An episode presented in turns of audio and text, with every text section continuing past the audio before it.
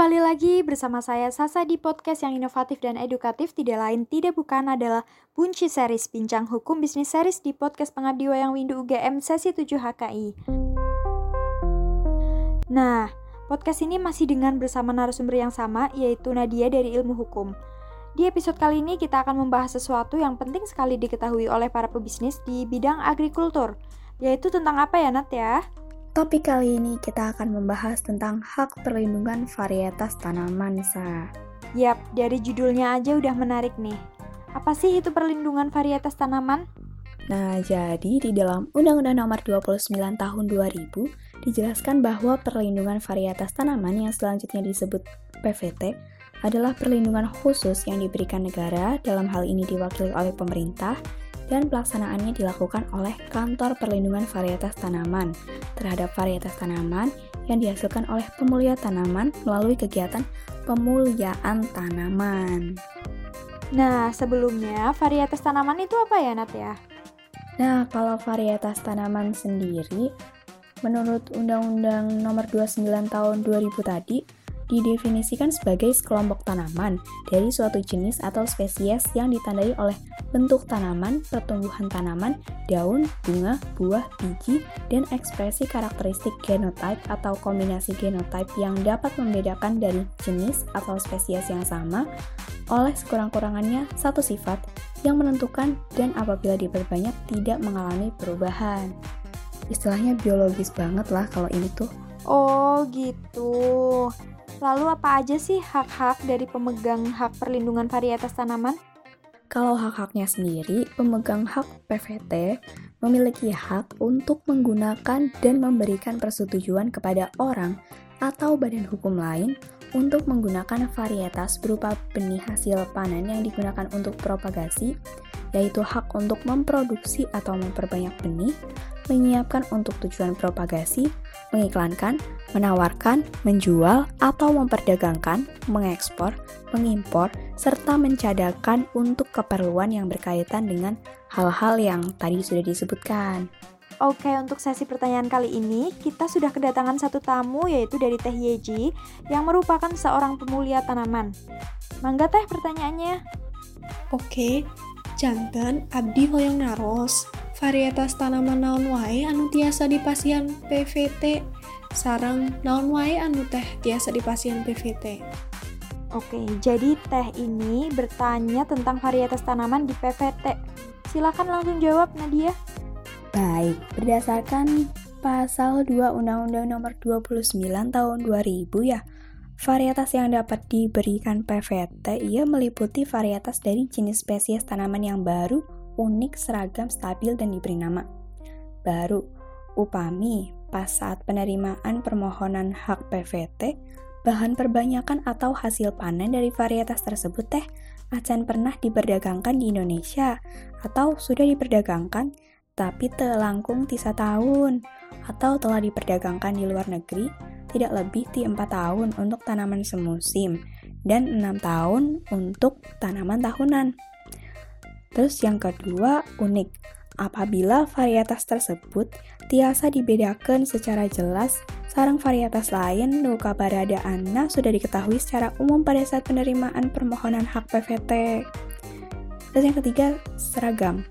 Upami sifat-sifat utama atau penting pada varietas tersebut terbukti seragam meskipun bervariasi sebagai akibat dari cara tanam dan lingkungan yang berbeda-beda. Kemudian yang keempat, stabil. Upami sifat-sifat nate mengalami perubahan saat tos ditanam berulang-ulang atau untuk yang diperbanyak melalui siklus perbanyakan khusus tidak mengalami perubahan pada setiap akhir siklus tersebut.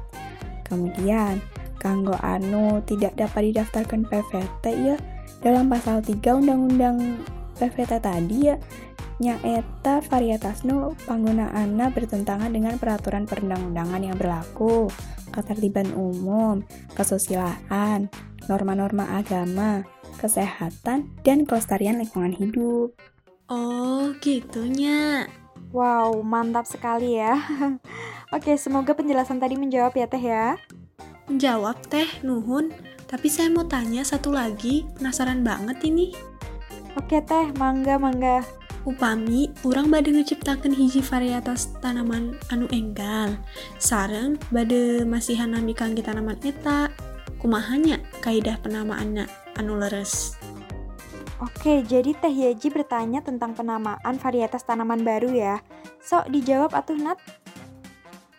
Nah, kanggo panamiannya, dalam pasal 2 ayat 6 Undang-Undang Perlindungan Varietas Tanaman tadi, varietas anu tiasa diberi PVT kedah diberi penamaan anu selanjutnya menjadi nama varietas yang bersangkutan dengan ketentuan bahwa pertama, nami varietas tersebut teras tiasa digunakan meskipun masa perlindungan telah habis. Kedua, pemberian nami te menimbulkan kerancuan terhadap sifat-sifat varietas.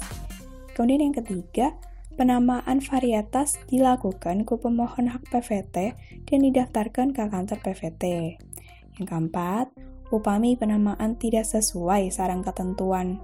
Yang kedua tadi, maka kantor PVT berhak menolak penamaan tersebut sarang diminta penamaan baru. Yang kelima, upami nama varietas tersebut telah dipergunakan kanggo varietas lain, maka pemohon wajib ngegantos nami varietas tersebut.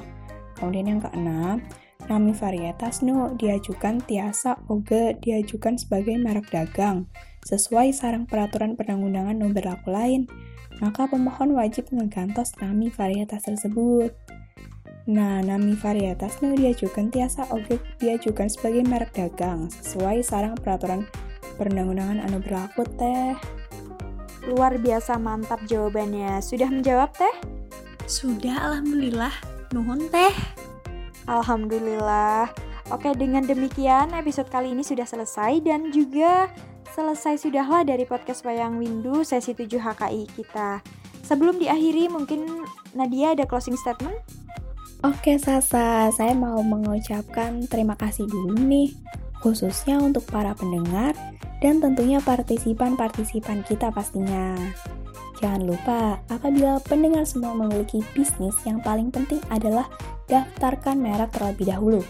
Karena dari beberapa berita yang saya baca seperti sengketa geprek bensu itu sangat merugikan sekali untuk para pebisnis. Apalagi untuk proses di pengadilan sangat tidak mudah dan memakan waktu pastinya. Untuk itu, segera daftarkan merek dan hak kekayaan intelektual lainnya di website dgip.go.id dan selalu ingat untuk mengecek daftar hak kekayaan intelektual terdaftar di PDKI stripindonesia.dgip.go.id. Oke, luar biasa sekali. Nah, dengan demikian kita telah sampai di penghujung episode dari podcast Wayang Windu sesi 7 HKI kita ini. Semoga apa yang sudah didiskusikan bersama dapat menjadi pembelajaran untuk kita semua. Amin. Terima kasih atas perhatiannya selama berlangsungnya podcast ini dan mohon maaf apabila ada kata-kata yang salah dan tidak berkenan di hati pendengar. Saya Sasa sebagai moderator undur diri. Wassalamualaikum warahmatullahi wabarakatuh.